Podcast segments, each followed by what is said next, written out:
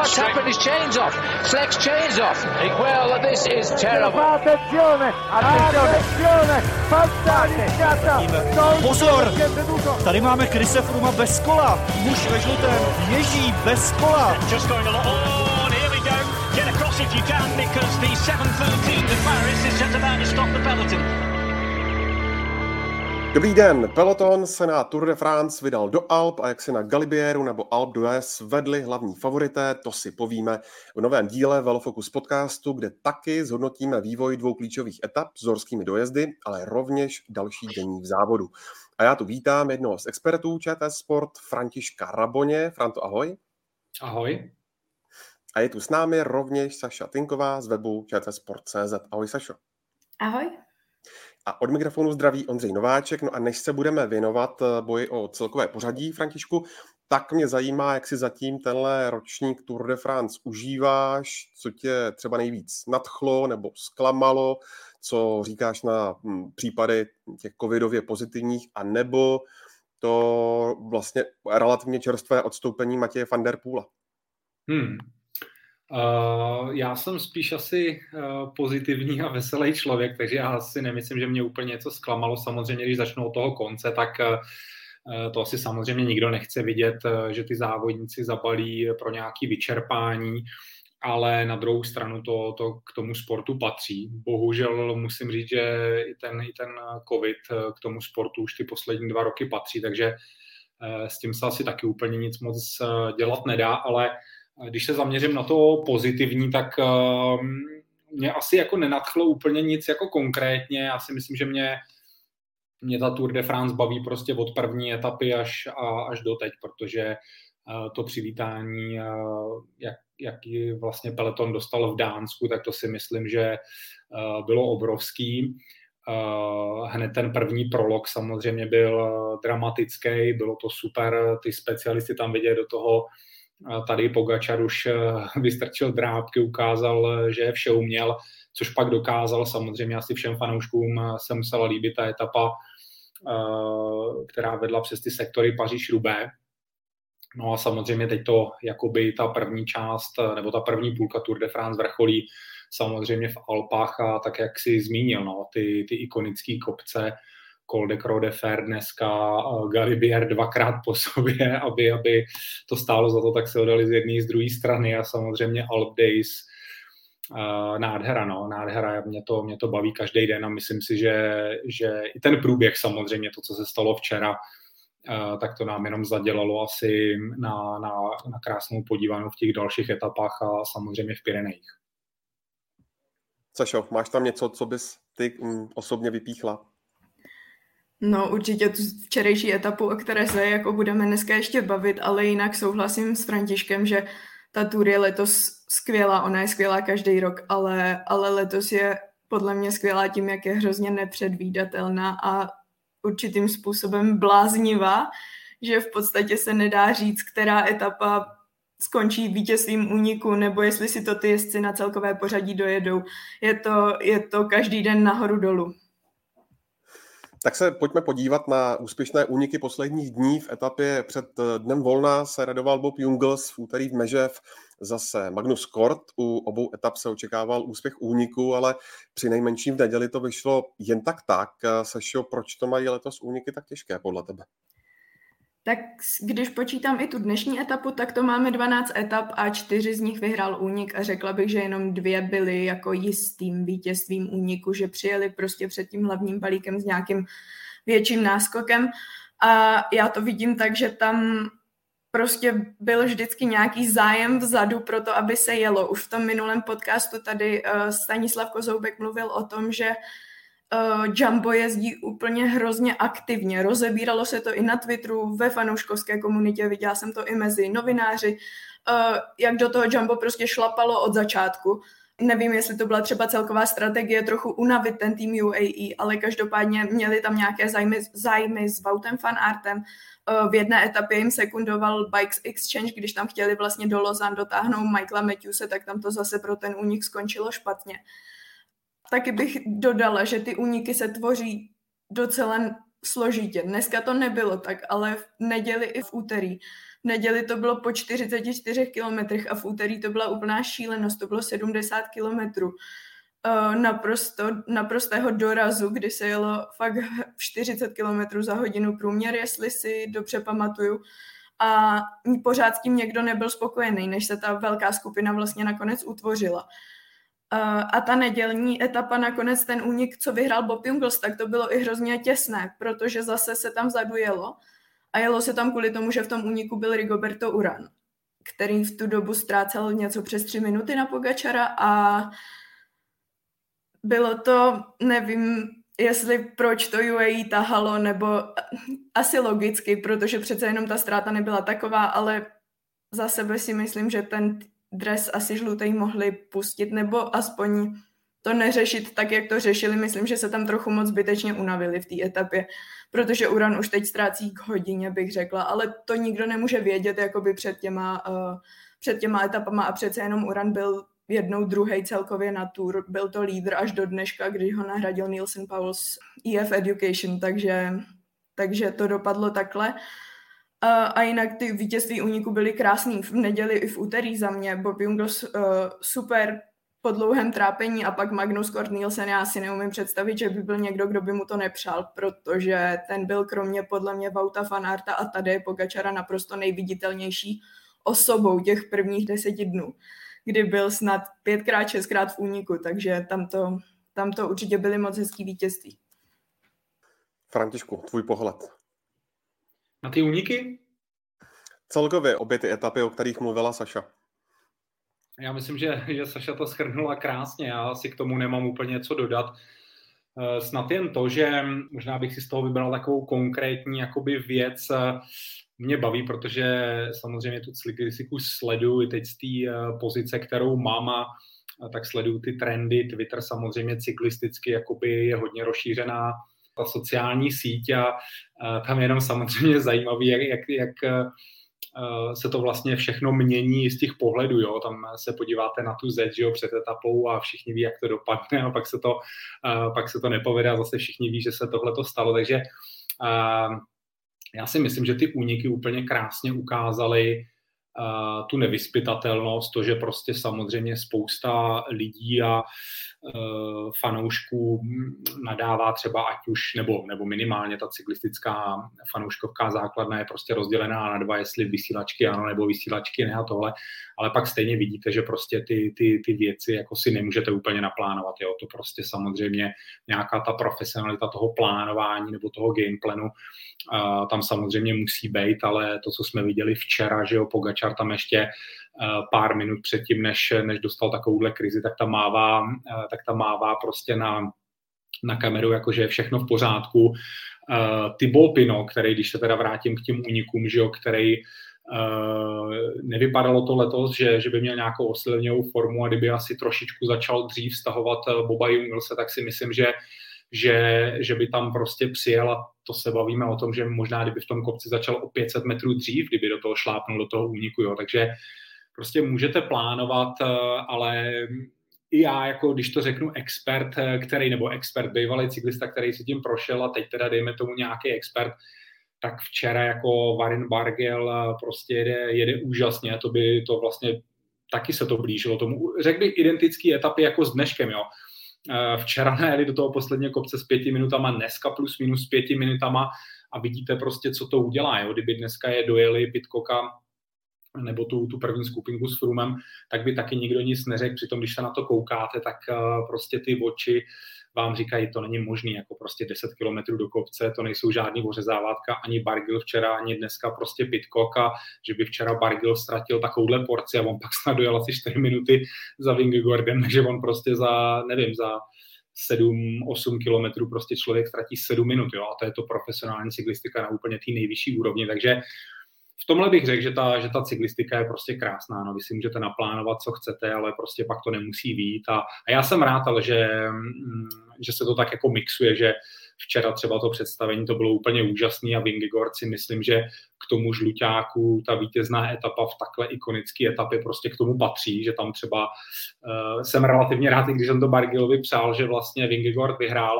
zase dneska prostě ten příběh jako Pitkoka rozebíral to tam experti na české televizi, jako ten je prostě úplně na stejný úrovni jako Fanart a Van der Poel, on prostě vyhraje olympiádu na bajkách, eh, pak jezdí cyklokrosy a teď vyhraje horský dojezd. To prostě není náhodná etapa, nebo ona na Tour de France, když vyhrajete, tak to nikdy není náhoda, jo, ale ale občas ty rovinatý etapy prostě sejdou se nějaký věci, ten, ten, tak, ta taktika vám třeba nahraje k tomu, že, že ten únik dojede. Dneska to bylo prostě o tom, že jako etapu přes Galibier, Col de Croix de Fera a dojezd na Alpe to prostě není náhoda, když vyhrajete. Takže, takže mě ty úniky na Tour taky baví. A ještě, abych se vrátil k té tvý otázce, tak souhlasím se Sašou, no, tam prostě Team Education First a taky ta, ta třešnička na tom dortu pro, uh, pro Magnuse Nilse, že, že prostě vyhrál tu etapu.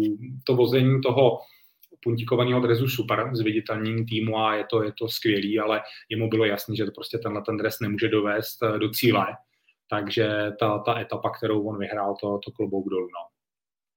Tak rovnou můžeme, Sašo, navázat, když to Franta rozjel ohledně žlutého dresu a Vingegorda, a co si říkala na tu jedenáctou etapu, takovou korunní princeznu Tour de France.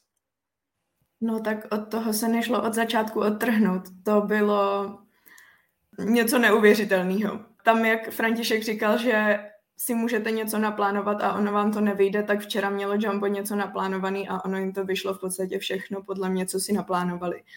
Tam to bylo strategicky úplně skvělý. Poslali si uh, Vauta van Arta do úniku, Vaut van Art si sebral body na sprinterský prémy, aby si to pojistil ten zelený dres teda a potom vyrazili nahoru na kopec před telegrafem, už útočil Roglič, útočil Vingegaard, Pogačar si to musel dojíždět, Laport tam na ně počkal, svezli je dolů. Nahoru na Galibier, v podstatě to samý. Eh, nevyšlo to tam úplně, že by Wout van Aert počkal nahoře, byl tam moc brzo na tom Galibieru. Eh, to, co tam předváděli na začátku na té, na té pasáži, vlastně ne tak prudké, ještě jak Roglič nastupoval, Pogačar to musel zavřít, Vingegaard nastoupil, Pogačar to musel zavřít.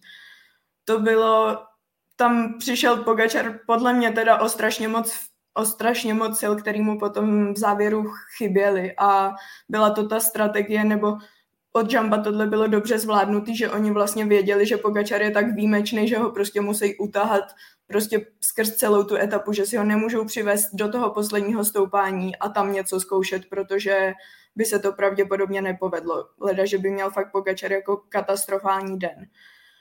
Um, no a z Galibieru zase když potom teda Wout van Aert dotáhnul tu skupinu, uh, ve které byl Roglič, který se nakonec ukázal, že už byl vlastně v tom posledním stoupání k ničemu a dovezl tam Majku, tak jsem si říkal, no tak tohle je možná trochu chyba.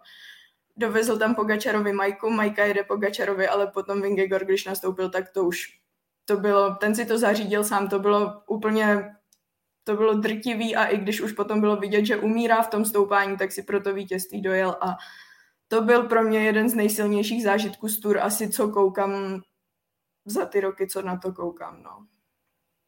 A ještě bych teda zmínila, když už jsme u toho, tak bych nahodila možná Frantovi Ineos, aby zhodnotil, protože já si myslím, že tam je to taky super zajímavý. Úplně jiná strategie k tomu závodu než Jumbo, ale i s tou dnešní etapou, tak klobouk dolů mají tři jezdce v první desíce.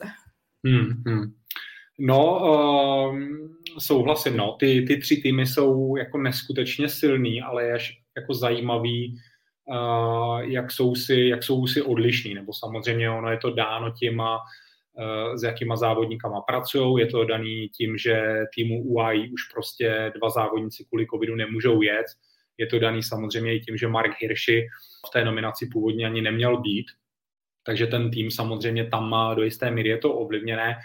Uh, tým Jumbo Visma to je asi kapitola sama pro sebe, protože já jsem to říkal v tom přenosu. To, uh, ale oni si, teď to myslím v dobrým, oni si za to můžou jakoby za tohleto sami. Jo. Tady bych vyzvednul tu pozici uh, generálního manažera Richarda Plugeho, který bych řekl, že oproti jménům jako je Patrick Lefevre nebo Jonathan Walters, který prostě všichni známe, protože oni hodně mluví, používají Twittery, používají různý uh, headlines the news, že uh, snad Patrick Lefevre má sloupky, takže prostě oni se toho nebojí. Na druhou stranu Richard Pluge prostě dlouhodobě buduje ten tým úplně jako neuvěřitelně a pro mě ten tým je na neskutečný úrovni tím, jak uh, oni si pomáhají. Jo, tam prostě když se podíváme, jestli diváci měli možnost sledovat například na Netflixu ten dokument o Movistaru, tak z toho pohledu fanouška, nebo když teda nechali nahlédnout po tu pokličku, tak to byla absolutní katastrofa, jak ten tým prostě ty, ty své hvězdy prostě to neukočiroval. Každý má nějaké to své ego, samozřejmě oni dostávají eh, obrovské smlouvy, takže ono je pak hrozně těžký jako jet pro někoho jiného a pak si na konci roku vyslechnout, hele, ty jdeš platem o polovinu níž, protože si v téhle a v téhle etapě nevyhrála, ten závodník s manažerem potom řeknou, no jo, ale eh, já jsem měl pomáhat, jo, a takže občas i o těch generální manažerů je to jakoby potom, že, že vám to vrátí s úrokama, takže se nemůžete ničemu divit, ale zpátky k tomu týmu Jumbo Visma, tam prostě oni to poskládali tak, že to, co oni předvádí v kopcích, že tam jako 6-7 lidí z 8 uh, eh, jako se objeví 15 kilometrů před cílem etapy, jako je včera, to, to samozřejmě budí respektu těch ostatních týmů, ale já když se teď dostanu eh, k tomu týmu Ineosu, tak oni jedou výborně. Jo. Eh, já si myslím, že Jumbo Visma jim trošičku sebralo tu korunu uh, z dob eh, Bradleyho Vigince, Gerente Tomase a zakončoval to vlastně Egan Bernal, tak ty poslední tři roky si myslím, že tým Jumbo Visma je dominantnější, ale uh, Ineos pořád jako nehází Flintu do žita, můžou hrát tři karty, což jako je před tím posledním týdnem jako obrovská výhoda. To už vlastně Jumbo Visma včera to rozehrálo skvěle, ale tu, tu jednu kartu vlastně ztratili.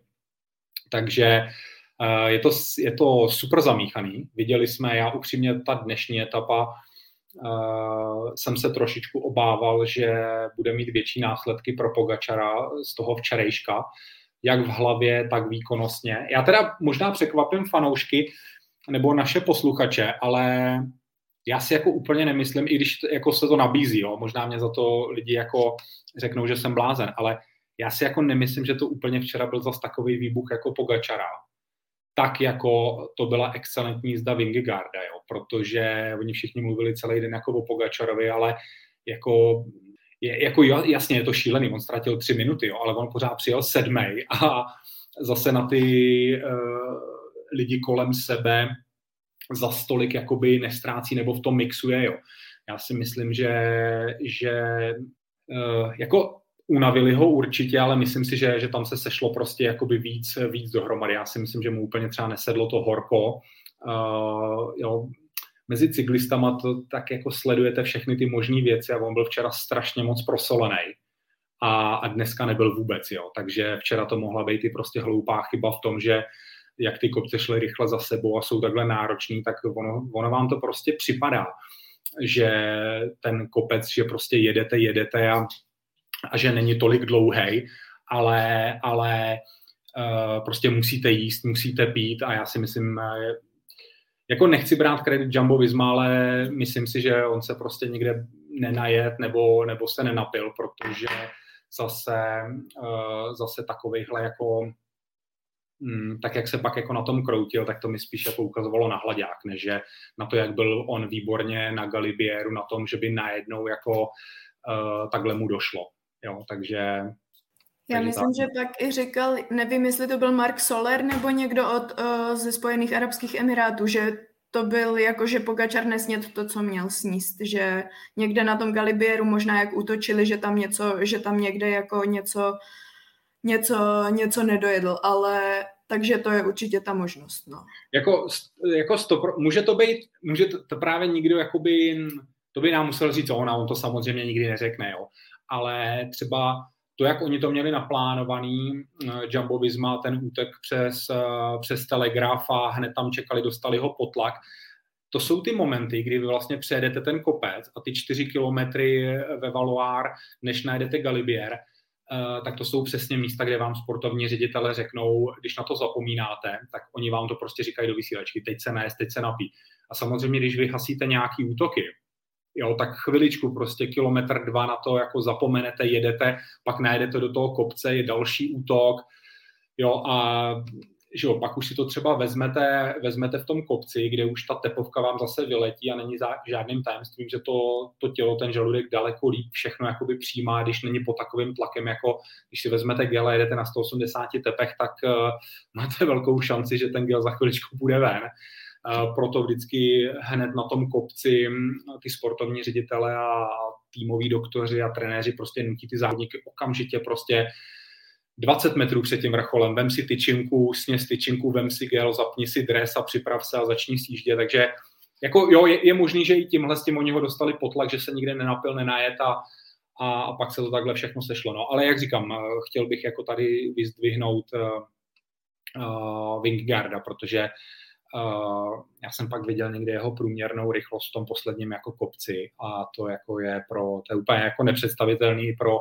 pro, pro lidi jako jsem já, který jako tohle to zažili na vlastní kůži tam uh, jakoby jezdit v tom proturu a jako pro normální lidi to prostě ten člověk vás jakoby prostě mine tak, že, že to, je, to je strašně, no, strašná rychlost v tom kopci. No každopádně tady Pogačar uh, druhý uh, v průběžném pořadí neřekl podle vás uh, ještě zdaleka poslední slovo. Já si myslím, že ne. Nebo určitě ne, on to i sám rovnou avizoval a on je na to prostě moc výjimečný, nebo prostě skvělý cyklista na to, aby prostě v půlce tour to zabalil, když má dvě a půl minuty ztrátu, ale bude to mít hrozně těžké. On má dva jezdce venku kvůli covidu, Mark Hirschi není ve formě, uh, prostě v půlce etapy tam bývá, když se jede větší tempo, tak už tam bývá sám nebo tam bývá s Majkou. A ten tým mu tam bude hrozně scházet, zvlášť když teď si myslím, že už třeba, když to Jumbo už má takhle docela pěkný náskok, tak už si to budou víc kontrolovat tu tur, než aby jezdili tak, jak jezdili doteď. A tak jako jeli asi dneska, bych řekla. Takže, takže to bude hrozně těžký pro Pogačara, aby je někde urval, ale jsou tu pořád Pyreneje a je tu ta závěrečná časovka, kde Vingegaard je sice skvělý časovkář, ale, ale Pogačar je lepší, takže tam určitě může něco získat. A v těch Pyrenejích to bude taky nevyspytatelný. Tak konec konců Vingegaard taky může mít špatný den, takže já si myslím, že ta tur určitě není u konce, přestože včera Pogačar ztratil teda poměrně výrazně No, já, já jakoby, já souhlasím, no, my když odhlídneme od toho, že samozřejmě ten špatný den, nebo nedej bože, uh, covid, nebo něco takového, to když jakoby pomineme, uh, tak na jednu stranu ta tour určitě jako není, není hm, z toho pohledu žlutého drezu není jakoby u konce, protože uh, tam těch vlčáků je, je spousta. Saša vlastně říkala o týmu Ineos, že ty tam, ty tam čekají. Na nich je prostě vidět, že oni úplně nemají to, co jako dneska, jak zase na sebe útočili, eh, nebo dneska ne oba, Vingegaard se jenom bránil dneska, ale to, jak jako nastupoval Pogačar, ty útoky, kdy je to prostě v takhle, to zase, když jenom řeknu pro fanoušky, jako to, aby jste museli pomalu jako do těch serpentín na LDS jakoby brzdit a vynáší vás to tak jako, že musíte přestat šlapat, to je prostě eh, neuvěřitelný a tam bylo vidět, jak eh, ten, například tým Ineosu prostě jakoby nestíhá, Geren Thomas prostě ten není takhle výbušný, Adam Yates si vystupoval, ale to nemění nic na tom, že oni, oni nějaké ty karty taky můžou rozehrát, jo. takže tým Jumbo Visma to není o tom, že by si museli hlídat jenom Pogačara, oni se musí koukat eh, i na ty, i na ty další závodníky, ale budu jako naprosto, takže nevěřím tomu, že, že Tour je ještě jakoby u konce, protože to je opravdu ještě daleko, ale, ale na druhou stranu jako ten tým Jumbo Visma, já si myslím, že tohle musí hledat uh, i, i Pogačarovi. On jako na to, jak je mladý, na to, jak si myslím, že komunikuje s médií, na to, jak jako komunikuje se sponzorama, na tom, jak vystupuje s fanouškama, všechno, tak to je jako neuvěřitelný. Ale on se poprvé v životě dostává po takovýhle tlak, že mu někdo sebral žlutý dres. Ví, že ten jeho tým není um, tak silný. Takže jako já bych řekl, že ona je výhoda, že, že žlutáka má teď někdo jiný, protože tomu jeho týmu to hrozně pomůže ale co jako je dost špatně ty, ty dvě a půl minuty. Tam on samozřejmě, to, to si taky myslím, že mm, včera v tom týmovém rádiu ty sportovní ředitele určitě jakoby vyřvávali k tomu, a povzbuzovali ho, aby prostě ta ztráta nebyla tak velká, protože mm, tam, kdyby to bylo 30-40 vteřin, něco tak, jak to bylo před tou včerejší etapou, co ztrácel Dingigord, tak tam jako vám nějaký nástup 4 kilometry před cílem, kdy vy toho protivníka zlomíte, tak to na ně jako můžete najet, jo. Ale dvě a půl minuty a s takhle silným týmem, prostě UAE nemůže tu taktiku, co jelo včera, jum, eh, včera uh, Jumbo, že by někoho vysílali do úniku a, a pak na ně nikde útočili, protože takhle oni silní nejsou.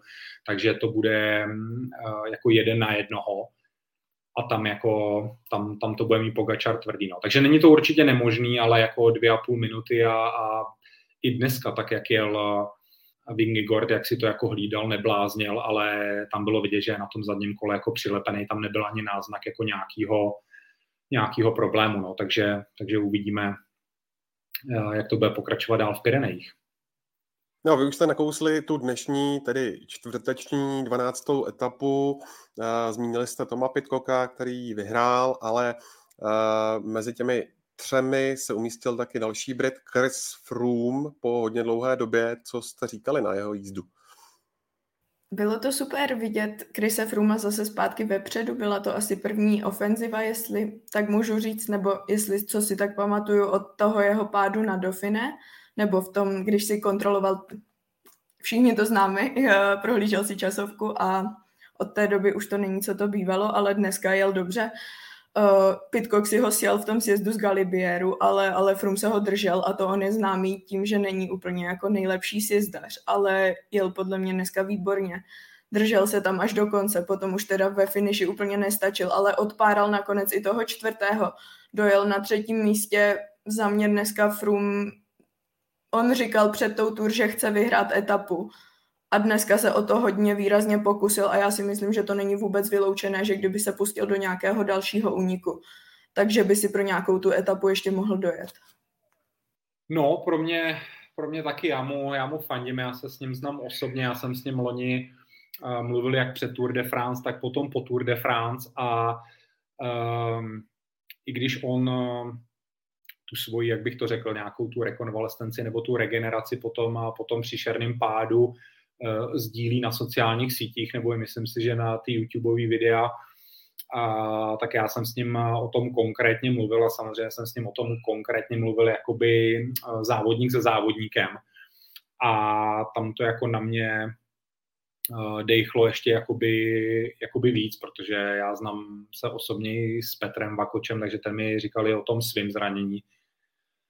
A jako té je až jako neuvěřitelný, že oni vůbec, jakoby, vůbec jako, i kdyby jezdili rekreačně na kole, jo, tak si myslím, že by to byl jako úspěch potom, po tom, co je potkalo a oni oba dva jako závodí na takovýhle úrovni. Pro něj to podle mě bude strašný morální boost, eh, ta, ta dnešní etapa, protože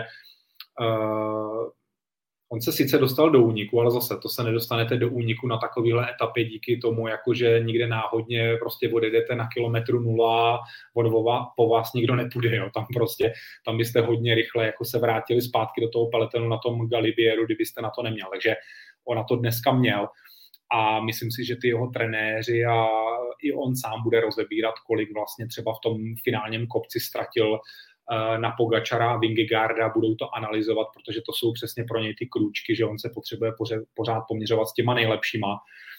A, je to obdivuhodný, protože já musím říct, že po tom zranění, a když on mi to říkal, tak eh, já samozřejmě v tom rozhovoru jsem ho podpořil, ale jo, on to asi nikdy neuslyší, ale já jsem prostě není možný, aby, aby se jakoby vrátil, protože jako po takovýchhle jakoby zraněních úplně šílených uh, jako v té oblasti toho těla, která pro toho cyklistu je absolutně jako klíčová. Jo. Tam, tam že všichni cyklisti znají ty zlomené klíční kosti a, a různě ramena, tohle to tam v vozovkách se vám jako toho může stát hodně, ale to ještě není fatální, ale ta pánev a nohy a stehenní kosti a kolena, to jako ty obratle, že to je prostě jako on už, on už předtím na tom kole seděl jako poměrně že jo, zvláštně, takže takže jo, pro mě skvělý ho dneska vidět takhle, jak bojoval a jo, souhlasím se Sešou, tohle jako mu může nalejt takovou tu novou energii, že se znova vydá do úniku a někde mu to jako může být, jo, dneska,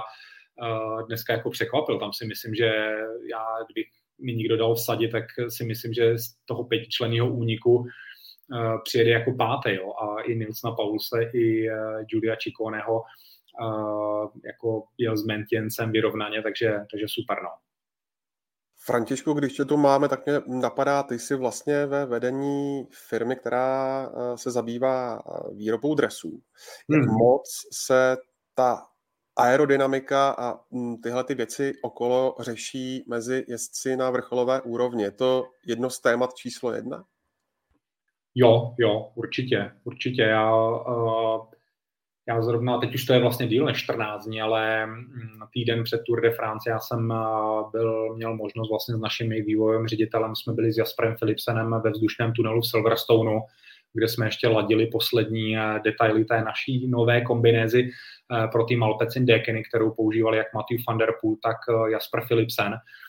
A jako ty úspory nebo to, co se všechno v těch tunelech řeší, jsou, jsou prostě jako uh, úplně nechci použít to slovo klíčový, ale jakoby jo, no, protože helmy, braille, samozřejmě kola, tretry, to oblečení, jde to všechno strašně dopředu. Já jsem si to zažil já sám jako cyklista, takže já vím v těch týmech HTC a Omega Pharma Quickstep, kde jsem, kde jsem působil a byl jsem v těch vzdušných tunelech, kolik nám to ušetřilo a kolik mě osobně to pomáhalo vlastně v té časovce, jak, už, jak už opravdu jako reálně v těch úsporách, u těch věcí, které jsme testovali, ať to byly produkty anebo pozice, eh, tak samozřejmě jako v hlavě. Jo. Já Eh, jako u Jaspra Philipsena, on byl poprvé jako v tunelu a vzhledem k tomu, že jsme kolem něj byl tým jakoby odborníků, tak eh, já si myslím, jako, že my jsme mu tak o 15-20% jako zvedli výkonnost jenom tím, že on prostě do toho tunelu přišel a všechno to viděl, zkoušeli jsme ty jeho sprinterské pozice, jestli má sprintovat s hlavou nahoru nebo dolů. Uh, takže jo, jde to, jde to strašně dopředu a samozřejmě u toho cyklistického oblečení konkrétně. Ten, ten závodník na tom kole je asi 80% odporu toho vzduchu, jo. takže samozřejmě tam má, on se to moc jako nezdá, ale vlastně to oblečení má daleko větší smysl řešit, než třeba to kolo, jo, který to kolo prostě, to je taková žiletka, kde, kde to zase takový ten odpor není, i když všichni řeší jako aerokolo, normální kolo, a, tak to oblečení je jakoby velký rozdíl. No. Takže určitě já i samozřejmě vím díky té své pozici, že ty týmy to jakoby řeší extrémně a všechno se tutlá do poslední chvíle a představuje se to na tour, než se to jako pustí do volného prodeje a, a, a je to zajímavý. No. A pak samozřejmě do toho to je spíš takový úsměvný téma a pak vždycky do toho vlítne UCI a, a něco těm firmám zakáže jako dva dny před startem Tour de France, že jo, a všechno to jako zahoďte a, a, a vyhoďte to, co jste vyvíjeli rok a my jsme se teď rozhodli, že ty pravidla změníme. Takže to je jako je, je, je to sranda no, v tomhle být. S tím mimochodem UCI má největší problém, jestli se to dá takhle říci. Materiál?